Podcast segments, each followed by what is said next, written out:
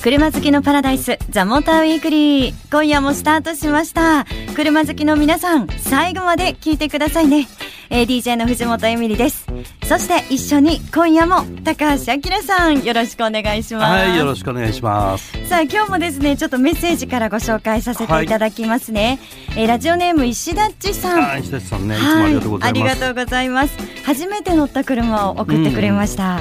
えー石田っちさんは GX81 クレスタのん教習車以外だと、うんうんうん父親の乗っていた初代シャリオですシャリオ。シャリオああ、三菱シャリオね。三菱シャリオ懐かしい。懐かしい。えーええ5ナンバーサイズの7人乗りの車、うんフロントガラスの方からバンパーの方へ開くボンネットなど何から何まで不思議な車でし たというねそっか、そうだったかな。え、うんそれは何えっと今、ん普通の車の逆そうだね。ボンネットが、だから、フロントウィンドウ側からバンパー方向に開くっていう開き方したのね。へそれがー昔ちょっとあったんだよね。えそうなんですか、え知らなんでかは知らないけど。 なね、今私何のためですかって聞こうとしちゃいましたけど でちなみにですね、うんなんかこれお父さんの車で、はいはい自分の初のマイカーは、うんワインレッドのハイラックスのダブルキャブの 4WD でしたあ、おしゃれだね。あおしゃれなね、ピックアップでしょ。あピックアップいいですうんねダブルキャブだね,、もんね。えーダブルキャブ 4WD って言うんですよね 知らない。違初う耳あ ごめんなさい私勝手に今言ってたね違ったらどうしようしかもめっちゃ日本人イントネーションでしたけどね えありがとうえござ一い部ではます言ってたんじゃないですか。えね一部エリアでは。えと思うんだけどどうだろうはい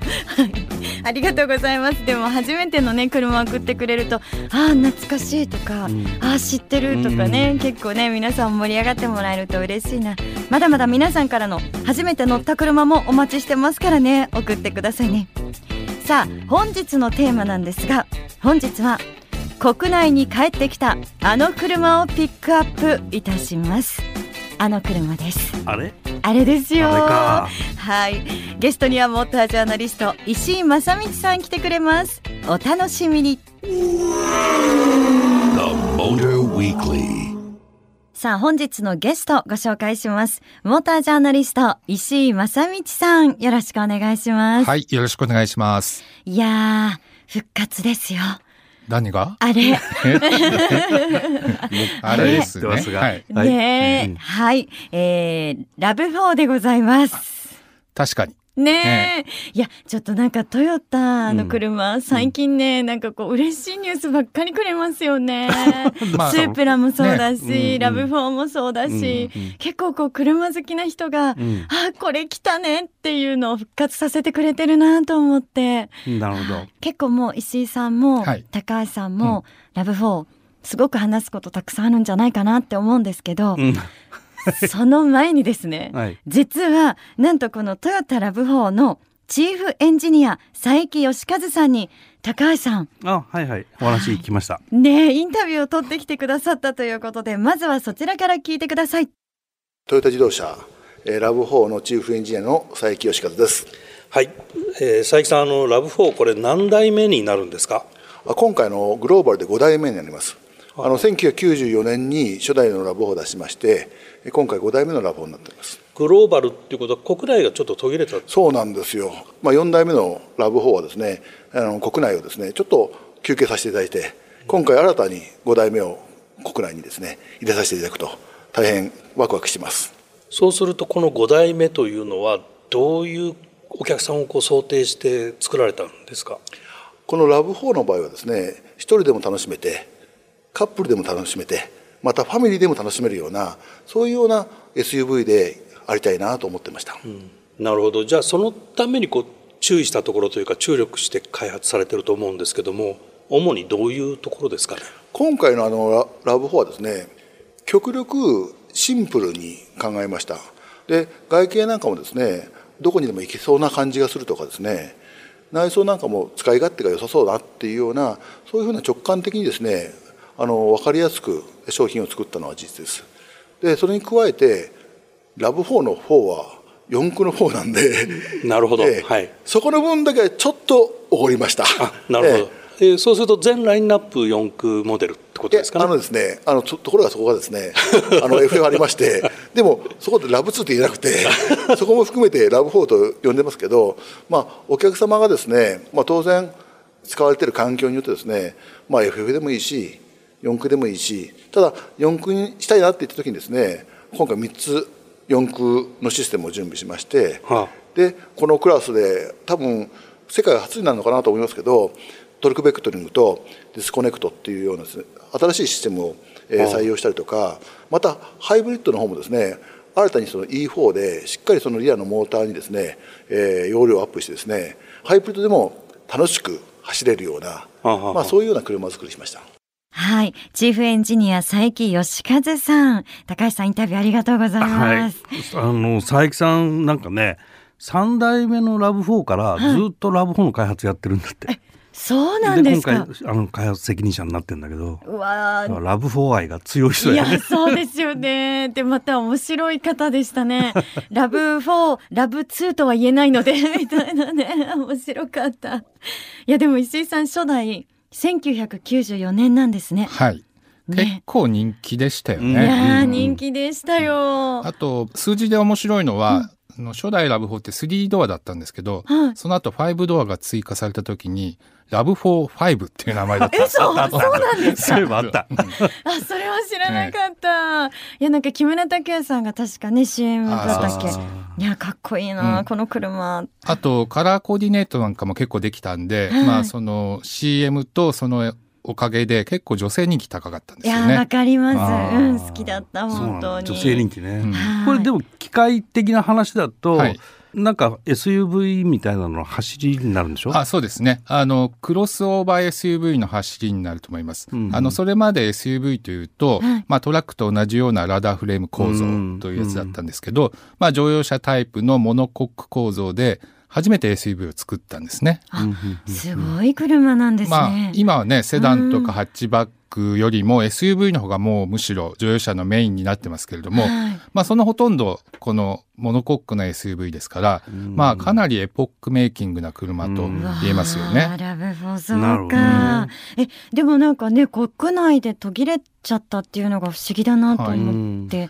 まあ、あのよく売れるのがやはりアメリカで、まあ、市場も大きいので,、で向こうの要望を聞いてるとどんどんどんどん車が大きくなっていくんですね。あ、はい。大きくすればまた売れるということで、うんあの日本の事情に合わなくなったというのはあるんだと思いますね。あ、そうなんです。じゃあ、うんもしかして、うんこう、日本だけじゃなくって、海外、まあ、グローバルです。でももううん今すごいですよ。年間85万台え出てますから。大ヒットしてるよねこのええ5代目、 はい15万台、すごいですね。例えばボルボ全体50万台ぐらいです。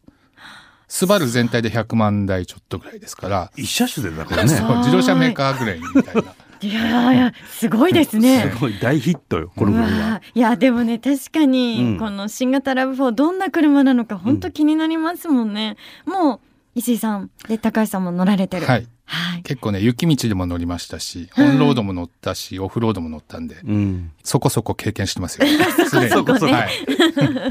えまず、んあのなんかサイズ感的なものとかってどうなんですかまあそうですね、大きくなったとはいえ、うんまあ横幅が1855ミリなんですね。はいうんで、これ、まあ今、マツダ CX5 って大人気じゃないですか。はいうんで CX5 が1840ミリなんで、まあ、15ミリ大きいだけと考えれば、そんなに持て余すってほどでもないと思います。うんそうですまあね、 CX5 だったらね、はいいうん、いっぱい走ってるし、うんあと、ホンダ CRV、これは横幅全く一緒ですし、サイズ感も同じですね。うんそっか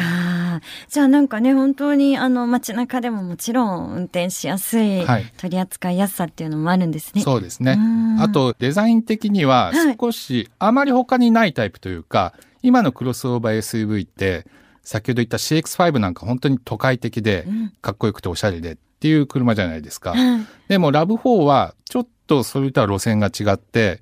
まあなんて言うんでしょう、SUV のオフロード性能も高そうなタフなイメージなんですね。あうーんそうだね、だからこう流麗とかそういうんではなくて、ちょっと言い方悪いかもしれないですけども、ゴツゴツしてるような、うんうんカクカクしてるようなイメージですね。多分、こういうのが好きな人っていうのも多いと思うんですよね。うんあの、四角い車が好きですっていう人意外といますんで、うんまあそういう人にも刺さるキャラクターになってるのかなと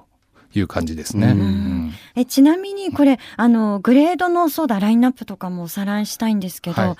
あの、先ほど 4WD の話、インタビューでも出てましたけれども、うんあの、面白いのは、パワートレインとしては2リッター NA ガソリンエンジンと、はいえーあとハイブリッドの2種類なのに、4WD が3種類あるっていう、えなかなかないよちょっねと待っていう感じってですそうですよね、はいうんこれえ三種類えはいどういうこと、どう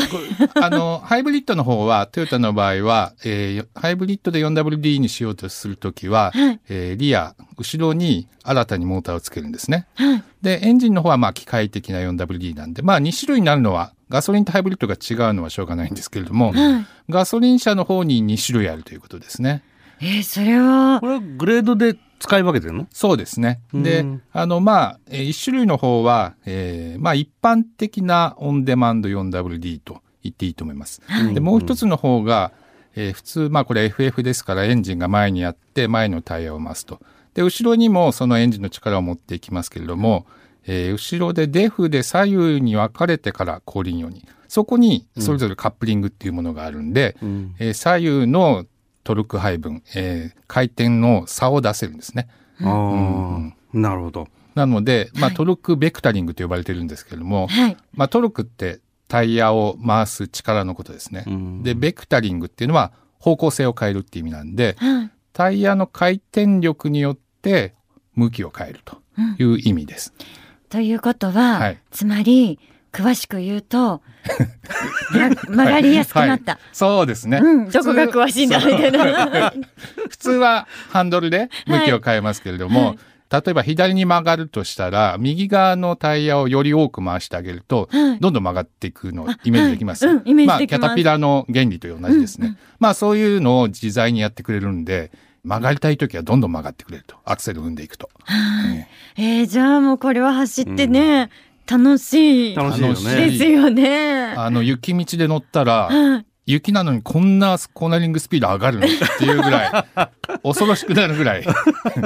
速いです。速く走れちゃいます。ですね。えー、いや楽しみだでな。これあれでしょ、はいあのドライブシャフプロペラシャフトをはい切り離すディスコネクトみたいなのディがス入コっててネクトも、まあ、あの、新たについていて、んまあ、エンジン側というか、前の方に、その、えー切り離すものがついてますんで、えー瞬時に切り離して燃費を良くすると。まあ、つまり 4WD でずっと走ってると、はいい、らないところもあるんで、オンローダーなんかでは。はいはいまあ、そういう時にはすぐにエンジンを、まあ、ドライブシャフトごと切り離すってなるほど言えばいいかな。空回りしてる分をそうですね。止めちゃうみたいな、はい、はい。空回りしないんだよ、うん。すごい。じゃあちょっともう本当に見た目も中身も、はいこれはでもねやっぱり乗りたいって思う方いっぱいいるでしょうね。ちなみに、はいい、くらぐらいなのかなと思って私が調べたところによりますと、はいえーっとすっごいたくさんあそうるんなんでですすよね。ね。多分、これどこを出せばいいの？あの、今回、アドベンチャーっていうグレードがあってですね、まあ、これ、その、より SUV のたくましさとかタフっぽさを強調したモデルなあんあでさすっねき。のトルクベクタリングそう使でっすてるねや。つ、それも使ってるし、外観も違うんですうんよ。うんで、これが、えっと、313万7400円なんで、まあ、この辺が真ん中あたりなのかなと。あなるほど。は313万、真ん真中。え石井さんだったらどのあたりを選ぼうかなって思います、これがね、悩ましいんですよ。その 4WD 全部乗ったんですけど、3つとも。どれも、それぞれ良さとか、これよりこっちの方がいいなっていうところもあったりするんですね。プラス、エンジン車とかハイブリッドでどうしようっていうのも悩むし、あーまあ、まずそこで 2×3 に近いぐらい悩むと。で、パートレーン的には、エンジン車よりハイブリッドの方が、あの、まあ、排気量も大きくて、モーターのアシストもあるんで、トルク力があるんですね。だから走りやすいのはハイブリッドの方だと思います。なるほど。っていうことは結局選べないということですね。そうなんですよ。でもトルクベクタリ ング、ね、トルクベクタリング魅力魅力だよね AWD が魅力なんで、そうするとガソリン車にしなきゃいけないと。そっか、い、やーちょっとこれ本当に悩みますね。でもね、なんか実際に皆さんもその悩む楽しみみたいなのをね、味わいながらまあ、ぜひ、あの、市場をね、あの、全部知ってもらいたいですね。ですね。本気で買うんだったら。ううんん、そう。そしてね、はいさらに悩ませていいですか後半、ラブ4のライバルと言える車を取り上げたいと思います。お楽しみに。 The Motor Weekly. さあ石井正道さん後半もよろしくお願いします、はい、お願いします。ライバルですよはい。はいラブフォーのライバルといえばこの車です石井さんまあ、ホンダ CRV ですよね。 そうですはいそうですそんなもったいぶなくてもいいとこもろうちょだっと貯めてくれるかなと思ったんだけどな、 そう CRV はい忘れちゃいけませんこれなんかねちょっとあの調べてみたら面白くて、うん CRV って初代が1995年なんですってそうですねあー。ですから、ラブホーとかなり近くて、はいまあ、この2台で、そのクロスオーバー SUV の、まあ、ブームを牽引してきたと言ってもいいと思うんですね。あーでしかもなんか先ほどのラブ4もグローバルでもね、すごい大ヒットって言ってますけど、はいええ CRV も売れてんだよもうすごいすごいですようんあねの、えラブホーが85万台で、CRV が70万台ぐらいだと思います。すごいで、なああの、以前はどちらも、トヨタだとカムリ、ホンダだとアコード、まあ、はいセダンの方が、まあ、台数上だったんですけれどもう、ん最近もう逆転してますね。だから、まそうあ、なんですね例えばアメリカでもセダンがだんだん売れなくなってきて、もうみんなの中心がこの SUV に来ているということになりますね。うんいやーでもすごいななんかね似たような運命をこう辿ってきているなっていう2台ですけど、どうなんだろうこれあのガソリンとハイブリッドと両方あるんですよねそうですね。で、ホンダのハイブリッドの場合は、まあトヨタとだいぶ違ってですね、CRV 用は IMMD というやつなんですね。はいこれは、あの、エンジンも搭載してるんですけれども、基本的には電気モーターでタイヤを回して走ると。まあ、そこは EV、電気自動車と同じですね。エンジンはその電気のために発電しているというのが、まあ、ほとんどですね。はいですので、乗ると、あの、電気自動車っぽいというか、フィーリングは電気自動車ですよね。うんモーター感が結構あるよねそうですね。これ藤本さん乗ってるよね CRV そうなんです。私あのハイブリッドも楽しみにしてたんですけど結果から言うとガソリンのな方んかガソリン相当気に入っがてたよね私は好きでした、こう低回転からすごくこうなんかグッときてそうです軽ね。快で、あの、1.5リッターのターボで、あの、確かに常用域、よく使うところの回転でトルク、力が充実してるんで、はいあの、1.5リッターとは思えない走りしますよいやね。ーすごい気持ちよかったです、ただ、全体的なバランスとしては、ハイブリッドの方が上かなっていう気はしてます。なんですか戦いを挑んできましたねえなんでですかそれは石井さん、まあ、一つは、あの、モーターの方が、さらにトルクが充実してるんで、走りやすいっていうことと、まあ、新鮮な感じがするっていうことと、あとね、シャシーバランスもなぜかね、ハイブリッドの方がいいんですよね。あそうなんですか、あのハンドリングとか乗り心地とか。はいへえでもガソリン車の方が軽快な感じはするんで、あのワインディングをコーナーをちょっと飛ばして楽しむみたいな時にはガソリンの方がいいかなと思ったりとほらか。ねそうでしょ、はいね意外とだから来た来た走り好きだってことじゃないですか。あ、ねそうかもしれないですね。そうなのいや、わからないです。 いや、でもね、なんか楽しいなっていうね、感じは、あのもちろん、あの、ガソリンとハイブリッド、両方のね、それぞれの良さがあるのかなってね、思いまこれしあたけど。のラブフォーと大きく違うのは3列シートがあるもんね CRV はそうですね。ガソリン車の方にありますね。ね、うんそこがちょっと特徴的かなそうだ。ガソリン選ぶ3列シートが欲しいと思ったらガソリンにしないといけないですね。ね、うんそういう選択肢になる、はいでこれははい。 FF と 4WD とそうですね。両全方てあとりもます。全て揃ってるはい。でもハイブリッドの方もメカニカルな 4WD ですね。うんうんさあ、そしてですね、価格は、ちょっと見てみると、これ、ガソリンが323万280円から。うんうんうんで、えーっと、ハイブリッドが378万4320円はい。から。うんはい。まあそうすると、値段で考えるとガソリンも魅力的でした ね。ねかなり意外と結構石井さんこうね、まあねハイブリッドやっぱ高いよね、うんどうしてもねうんモーターバッテリーあるし、うんただねこの IMMD っていうのはうん私はね、あの習いましたけど、はい何こでしょうれえっと、えー何でしたっけ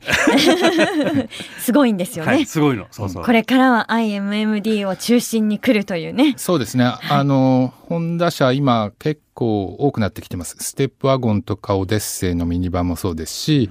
えまあアコードもそうだねですね。はい。あと、まあ、プラグインハイブリッドもありますし、まあ、この辺、あの、さらに、この IMMD のハイブリッドが増えていきそうなんですね。あだから乗用車の中心的なパワートレインになるんじゃないかなと思いますよ。うんっていうことはもうね、IMMD に注目したいっていう方はハイブリッドっていうね、はいはい感じもあるんだろうなと思いますけどね。はい、なぜか戦いになりましたけれど も、皆さんはどちらを選びますかということで本日は新型ラブ4そしてライバルの CRV お届けしました。えゲストは石井正道さんありがとうございました。はい、ありがとうございました。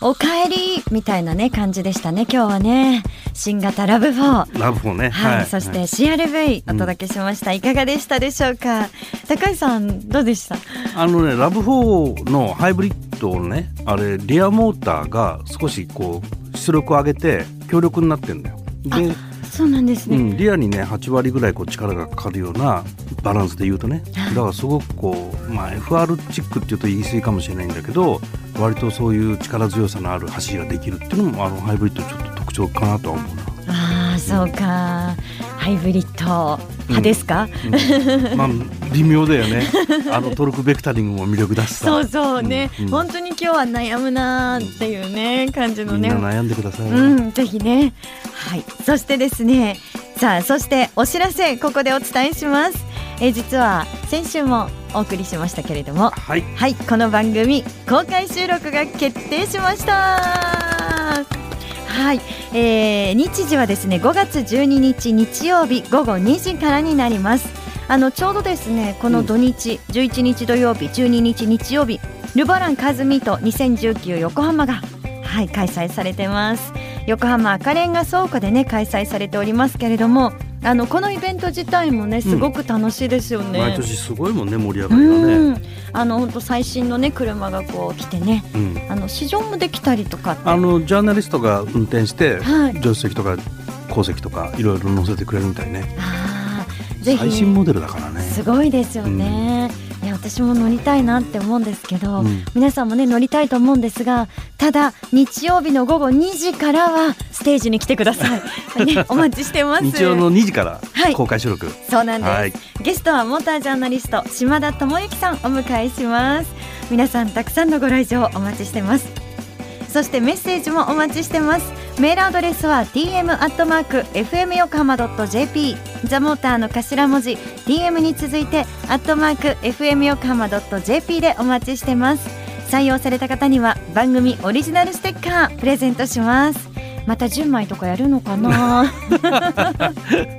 なんて思い出してしまいましたけれどもサイン入りだね。そうですね。藤本さんサイン入りで。はい、じゃあはい高橋さんも書いてもらって。あいいですよ。ね、は二い人のサイン入りを、は、はいい皆さんお送りしますね。立って書きますからね。え、何？ い立って書いてくだ さい。やいやいや、高橋さんのた、今ね、ごめんなさい、引っ張って、最後の最後まで。パって聞こえたから、え、また、その私に対してパっていうことって思っちゃったけど。 あパでもいいか。